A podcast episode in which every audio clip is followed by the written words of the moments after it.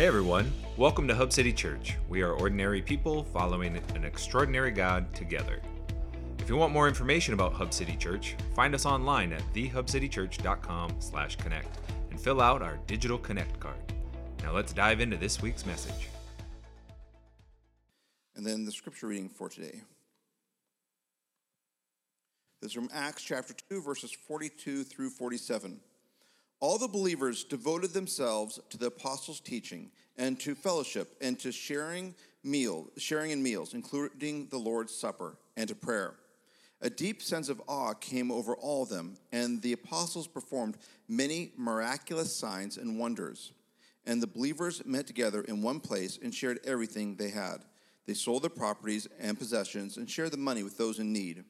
They worshiped together at the temple each day, met in homes for the Lord's Supper, and shared their meals with great joy and generosity, all the while praising God and enjoying the goodwill of all the people. And each day the Lord added to their fellowship those who were being saved. This is the word of the Lord.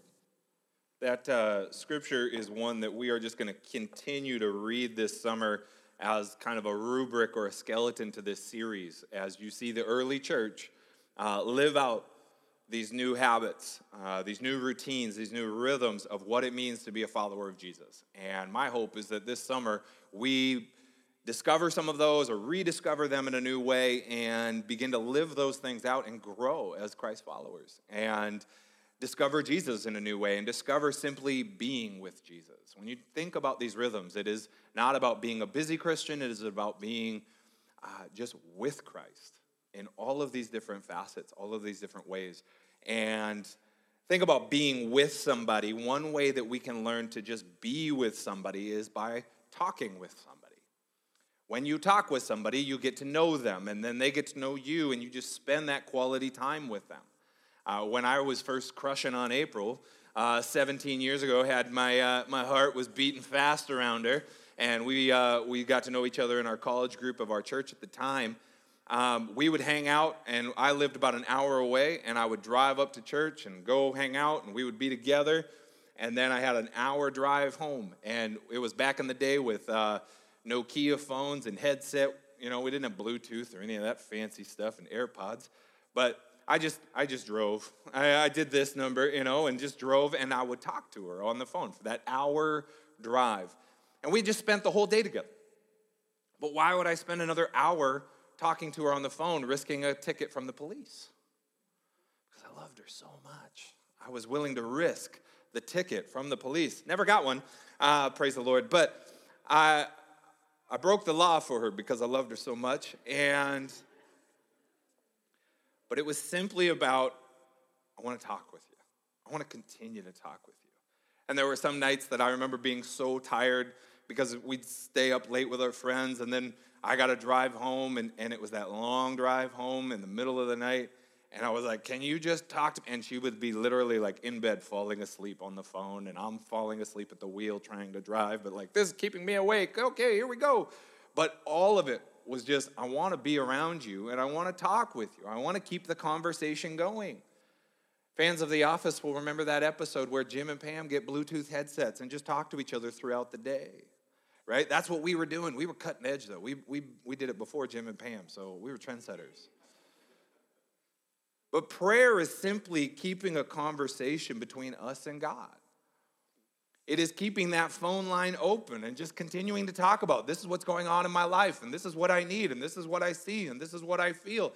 And the apostles taught the early church that this was a valuable practice. The disciples passed this on to the early church, saying, This is a rhythm of life keep that conversation going with God. We see that in second or in Acts chapter 2 verse 42 when it says all the believers devoted themselves to the apostles' teaching, to fellowship, to sharing meals, including the Lord's Supper, and to prayer.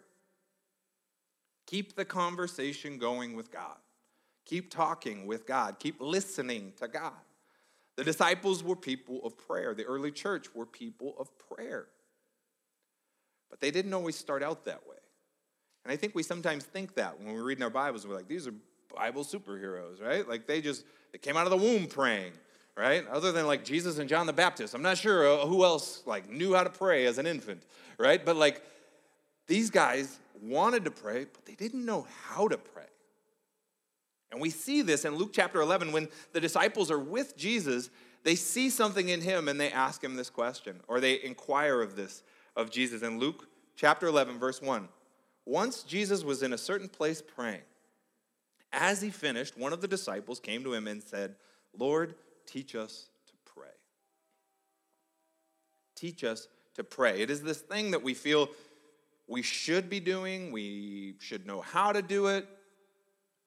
Can this morning be a release of that pressure and, and stereotypes and this is what prayer should look like and how it should be and I'm not good enough or I should be praying more and I, I don't pray enough and yada yada yada. And eh, just remember at one point the disciples didn't get it and they had to talk with Jesus and pull him aside and say like hey can you teach us how to do this? Because I thought what I understood what prayer was but could you model could you teach could you expand on this? And today I want to simply look at some of the example and the teaching of Jesus and see six facets of prayer. Not a checklist, not a how to get your prayer life better today, you know, but six facets of prayer that I believe we can integrate into our prayer lives as individuals on our own throughout the week. And what we're going to see is three attributes of prayer, and we're going to see three benefits of prayer. So, six facets three attributes, characteristics, and then three benefits. And I believe throughout this time, we're going to sprinkle in some action steps for us, some very simple, like, hey, try this at home, try this on your own, right? So that we can be people of prayer. So that we don't beat ourselves up throughout the week and say, like, I know I should pray more, shouldn't I? Yeah, we should pray more, right? Or I should keep talking to God, or I'm missing something, or there's some incomplete feeling within me. No, let's just be people who keep the conversation going with God throughout the week. And it doesn't have to remain in this place, it can be throughout your Monday, your Tuesday, your Wednesday, wherever your Thursday takes you. You can be a person of prayer. So, three characteristics of prayer and three benefits of prayer based on what Jesus talked about and taught and lived. so, the first attribute of prayer that I want to talk about is one, prayer is private. Prayer is this component of our lives that yes, it can be very corporate and, and gathered with other people, and it can be collective with other people, but prayer can also be a very private time. It says in Luke chapter 4, verse 42 early the next morning, Jesus went out to an isolated place. Why did he do this? Why did he go to this isolated place? He went there to pray. He went there to go be with God the Father. And so when we talk about prayer, yes, we pray in church, we pray with other people, we pray in community. That is a facet of prayer. We're not going to talk about that today. That would be a whole other sermon on prayer. But there is an attribute here based on Jesus' example where prayer is very private. In Matthew 6, Jesus talks about prayer being private when he says this in Luke, or excuse me, in Matthew 6. When you pray, don't be like the hypocrites who love to pray publicly and on street corners and in the synagogues where everyone can see them. But when you pray, Go away by yourself, shut the door behind you, and pray to your Father in private. Prayer is a rhythm that it's okay for it to be a private rhythm. It's not meant to be always posted on Instagram. Hey, I prayed today. It's not meant to be something that we always have to do around other people. It's not meant to be always done through a microphone or on a stage or in front of people. It's something that should be, as Jesus modeled and Jesus taught, it should be done privately. And what is the benefit of being private? What is the, the, the, the, the good thing about a private space where you and God can just keep the conversation going? You could be honest. It's less of a show, there's less pressure. You just share what's on your heart. You just talk to God. You're not trying to impress God, you're just talking to Him. There's something about being able to be in a private space and be more vulnerable with God. We once went to this fancy restaurant. April and I are on a date night. Somebody had blessed us with a gift card. We go out to this fancy place in Seattle. We're sitting there. We're all dressed up to the nines, eating this fancy lobster, mac and cheese, whatever. You know, it's just like, oh my goodness, this is so good. And across the way, there's this other couple, and they are eating some of the same food, but their conversation needed to be in a private space you wouldn't have thought that they were having fun together because they weren't. They were just talking about, I don't know if you want to be with me anymore, and you're always with your mom, and you're always bad mouthing me to this. And I mean, just the, the level of conversation. April and I are sitting there eating our lobster mac and cheese, like, I'm glad this is a gift card. Uh, does anyone want to tell them that maybe there's a private room that they could go have this conversation? Like they were just real housewives. I mean, they were just going for it in front of everybody. But see, there is a benefit of being in a private space. And some of us do, we pray like that publicly. We're just like, God, here's everything in front of everybody, right? But there is something beautiful about a private space where Jesus says, go in your room, close the door. And what happens there? You're not worried about anyone else. You can just honestly say, God, this is what's going on. This is how I feel. This is how I'm, I'm processing this. And there's less awkwardness there's less insecurity, less self awareness, because prayer can be private. Jesus had prayer places. I didn't realize this until I started studying more and more about it. But in John 18, and I've read this verse and read this story every Good Friday and Easter season. And then an author pointed this out. He says, Jesus, in, in John 18, 1 through 2, 1 through 2, Jesus crossed the Kidron Valley with his disciples and entered a grove of olive trees. Judas the betrayer knew this place because Jesus had often gone there with his disciples. I've read that numerous times and always just skipped over it. Realizing that Judas knew where to find Jesus at his most desperate moment. Why? Because that's where we went to pray. That's where we would get away from the crowds and we would pray. Luke 22, 39 says, Jesus left the upstairs room, went as usual to the Mount of Olives. Jesus had a private, prayer, private prayer place. Say that a lot. Jesus had a private prayer place. The disciples were familiar with this sacred space. This is where they would go and get alone, get away to pray. The presence of God is not restricted to a certain spot. It's not restricted to this building, or it's not restricted to the Mount of Olives, or it's not restricted to a certain location or you know coordinate space, right? But but there are facets of being able to get away in private or get away to a, uh, a specific spot and say, I can focus better in that space. We do this for work. How many of you have a work nook carved out in your house where, like, that's where I work, right? Some of us go to specific locations to go work out.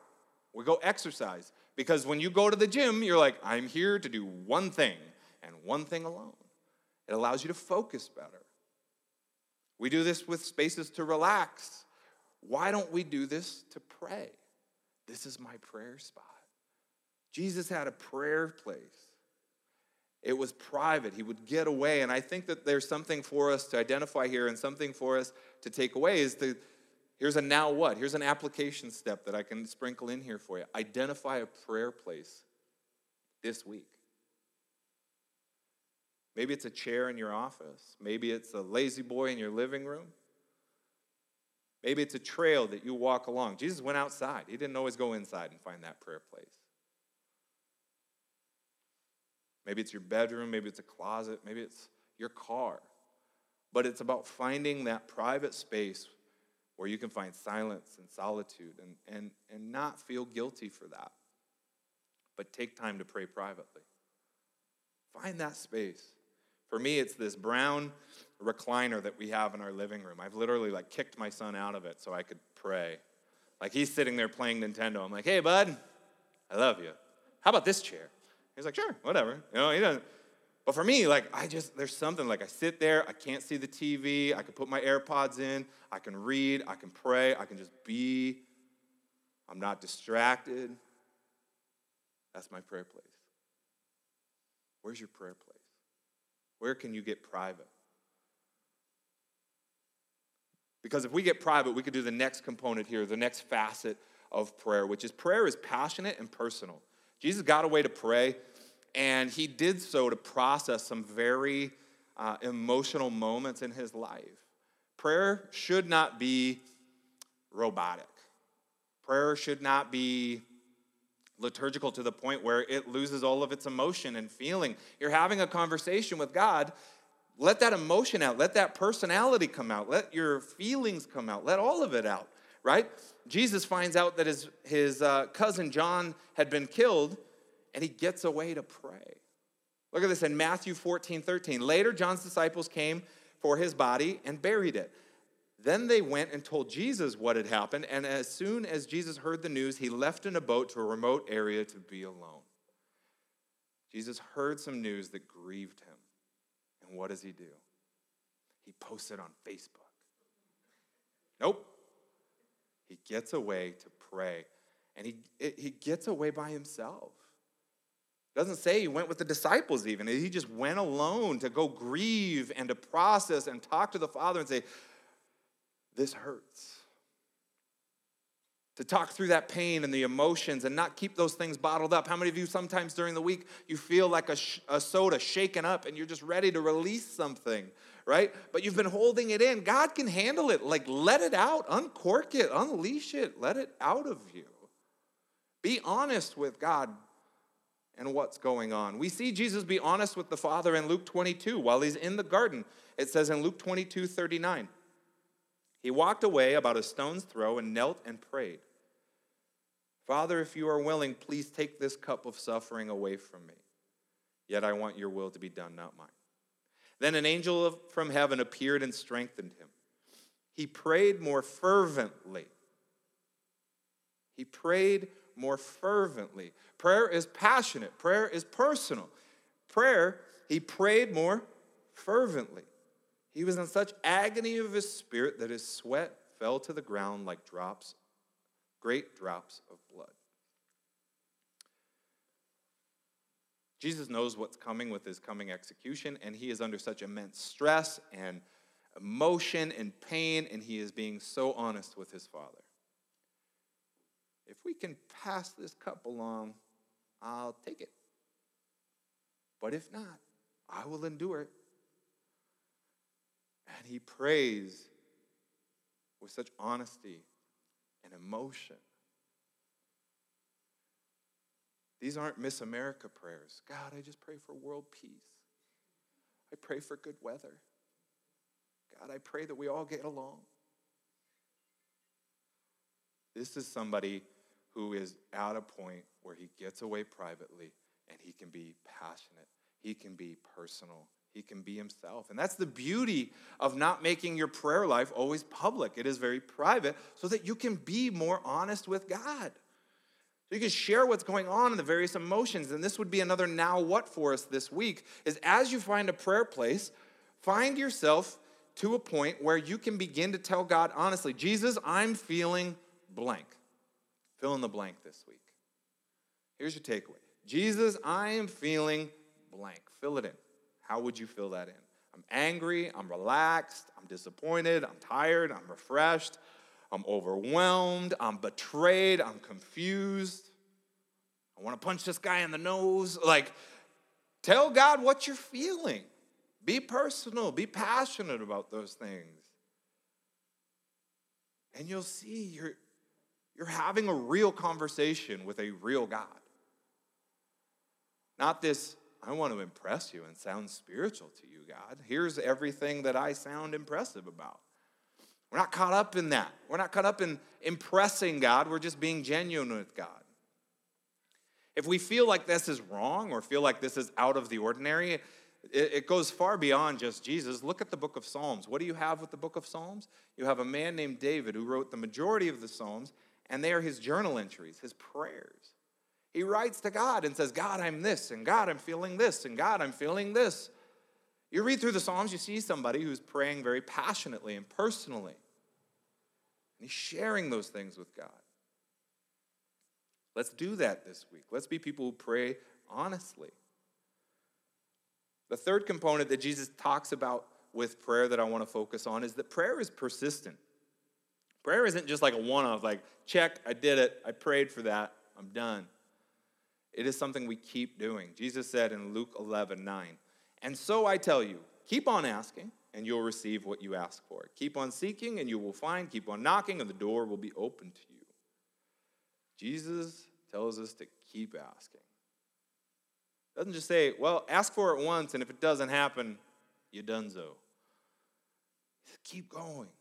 Keep asking. Why would Jesus want us to keep asking? We can nag him to death? Wear him down? The God of the universe is somehow going to get enough paper cuts from Sean. He's finally going to give in.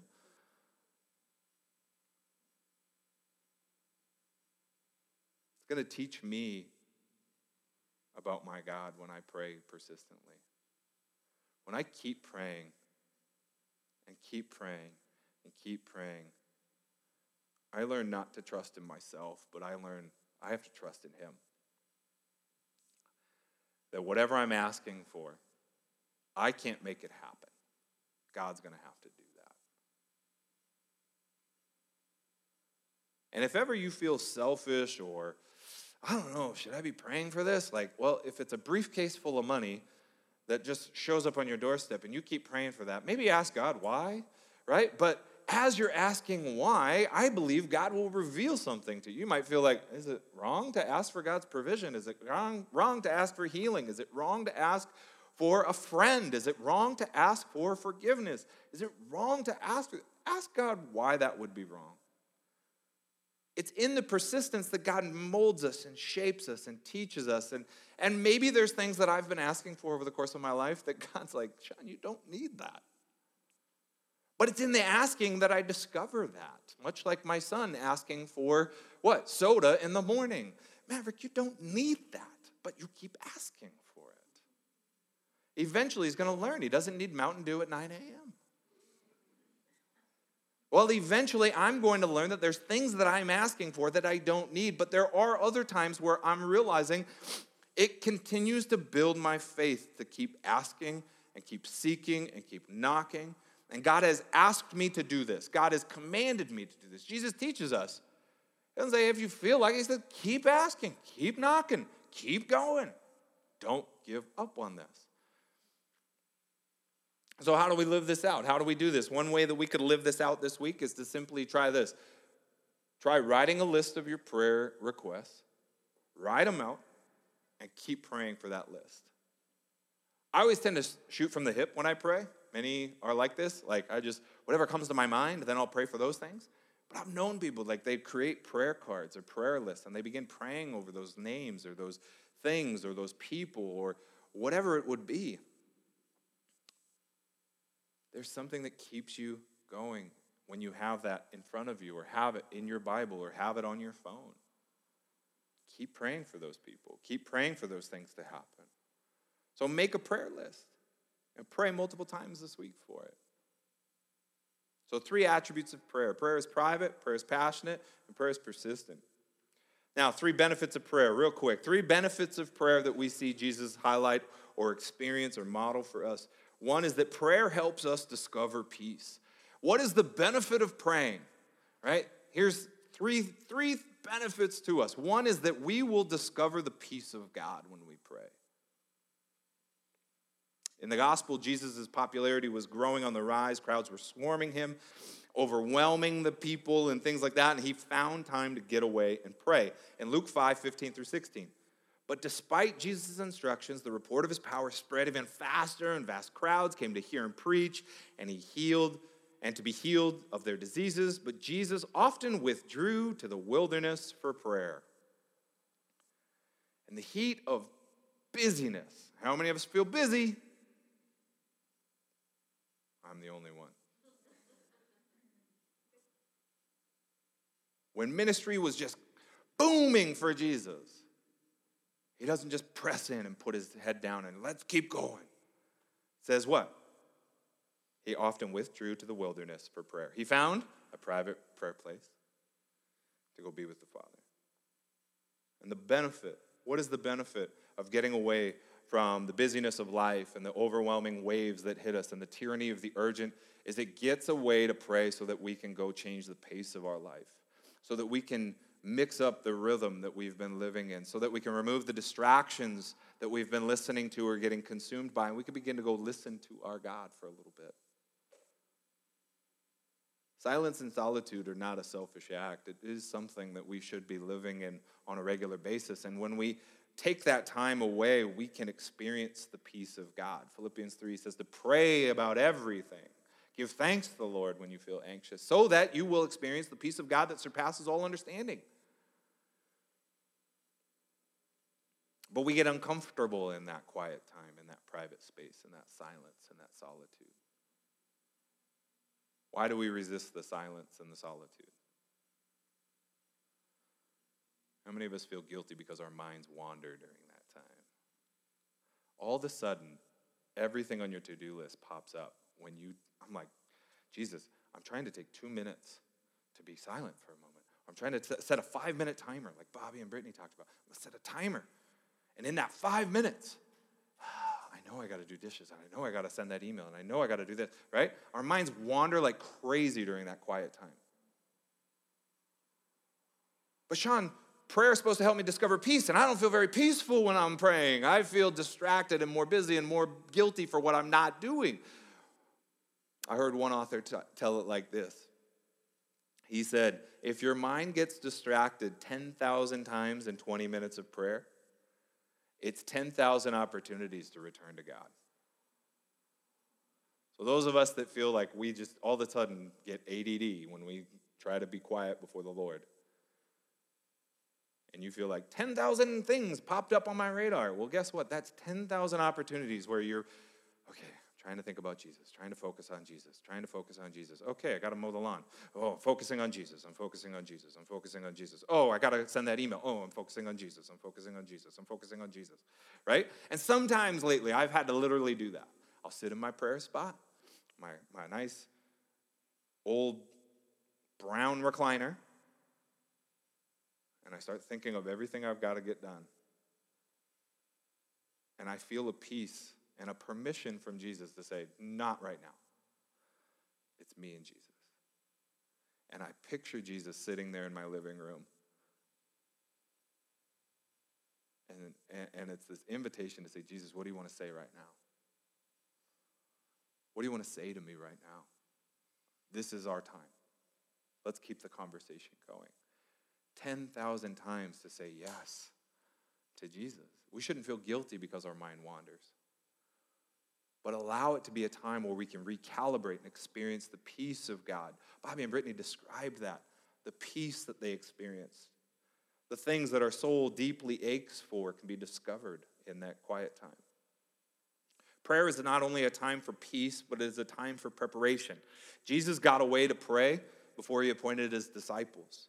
In Luke 6, one day, soon afterward, Jesus went up on the mountain to pray, and he prayed to God all night. At daybreak, he came, he called together all of his disciples and chose 12 of them to be his apostles. How many of us have big decisions in life right now? Anybody got big decisions you're facing? Anything weighing on you? Anything where you got to own it? You got to take responsibility? Feeling the pressure to make decisions in life? Prayer can be a time where God would prepare you for that decision. Got a career decision you got to make? Let's take time to pray about it. Got a financial decision that you're, you're thinking about? Let's take time to pray about it. A relational decision, a marriage decision, a, we're going to move to a new city decision, whatever it would be. The real life big decisions that we face. You're going into a new season of life, life change is about to happen. Are we stopping to pray about these things? We think about them, we talk about them, we vent to everyone else about them, but have we stopped and done what Jesus did? Before he picked his 12 disciples, what does he do? He goes and prays all night. God of the universe should have known, right? Like Jesus should have just been like, you got the Holy Spirit, man. There's your 12. Here's a list, right? Goes and he gets away with the Father and he prays. He talks about these things. And it prepares him to make this decision. So don't feel you need to rush these decisions. Let's slow down. Let's embrace these moments. Let's allow God into the conversation. And don't feel pressure that you got to get it perfect. I mean, Jesus still chose Judas, right? You're going to make decisions, and you're like, I prayed about it, and I thought I had it nailed down perfect, right? Some of us are going to choose some Judases along the way, aren't we? We're going to make some decisions that in hindsight, we're like, was that right? I don't know. I mean, we needed Judas to get to where we, well, anyways. But Jesus got a way to pray, and that prayer time is a time for preparation. That's a benefit to us. And lastly, the last benefit that I want to just quickly focus on is that prayer makes us aware of God's presence. We are aware of the fact that we worship and talk to and follow a living God, not a distant deity, not folklore, not some story. We follow a living God.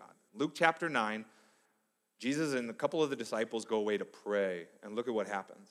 They become aware of God's presence. Luke 9, 28 through 29. About eight days later, Jesus took Peter, John, and James up a mountain to pray, and as he was praying, the appearance of his face was transformed, and his clothes became dazzling white. This moment is what's referred to as the transfiguration. They see that Jesus is the Son of God. But what did they go up to do?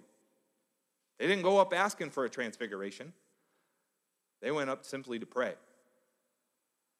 They got away to pray. And what do they experience? An encounter with the living God. It makes us aware of God's presence. We are aware that we are worshiping and following a living God, and He hears us. He wants to be with us. And whether it's the transfiguration or we see in Acts chapter 3, uh, Peter and John, they go to the temple and they, they do this healing of this, this man, right? And very famous story in Acts chapter 3. They go to the temple, uh, silver and gold I don't have, and then they grab him by the hand and they pull him up, right? But before that miracle happens in Acts 3, you know what it says? And Peter and John went to the temple to, I'll give you one guess, pray. They didn't go to do the miracles. They weren't like, hey, today's Miracle Monday. Let's go, Peter. Do, do, do, do, do. We're going to the temple. We're going to raise a guy up off the ground and cause a hoopla. Sometimes we get so excited about these things, and we're like, man, I want to see God move in my life, and I want to see this, and I want to see the miracles, and I want to see the supernatural, I want to see the signs and the wonders. These guys just got a way to pray, and God shows up. We don't manipulate God to get what we want. We're not turning God into a holy slot machine. If I just keep praying, I'm going to get what I want. But when I do pray, I'm praying to a true, living God who hears me. A God who is with me, a God who is powerful, a God who is present. And prayer times can be a reminder that Jesus is with you. You are not alone. Jesus is with you. Prayer makes us aware of God's presence. So there's those three benefits really quickly. I'm just going to hit those in case we fell asleep. Three benefits of prayer. It helps us discover the peace of God. How many need peace? It helps us find preparation. Somebody needs preparation this week. And thirdly, it makes us aware of God's presence. We want to feel that God is real. You want to know that God is with you. Keep the conversation going. Let's be people who pray. Let's be people who keep talking with God. The last little action step that is very simple, highly practical, and those of you that love technology, you're going to love this one. Here's your takeaway set reminders on your phone to alert you to pray periodically throughout the day. You got notifications for everything, right? News headlines and when you need to do this and when you need to uh, send this email or whatever. You got notifications popping up left and right on your phone. Set a notification for different times in the day to just stop and pray. And no matter where you're at, except maybe a business meeting or something. Like if you're in the middle of a conversation with somebody, maybe just, you know, maybe you do just, hey, time out, everybody, we're going to pray. No. Uh, but set a reminder and just be reminded to stop and pray throughout the day this week. Morning, afternoon, evening, wherever you're at, at various times. Find that private space and talk to God. Let's be people who develop a regular rhythm of talking and listening to Jesus. We hope you were encouraged by today's message. If you want to take your next step in following Jesus, fill out the digital connect card at thehubcitychurch.com slash connect. We'd love to celebrate what Jesus is doing in your life.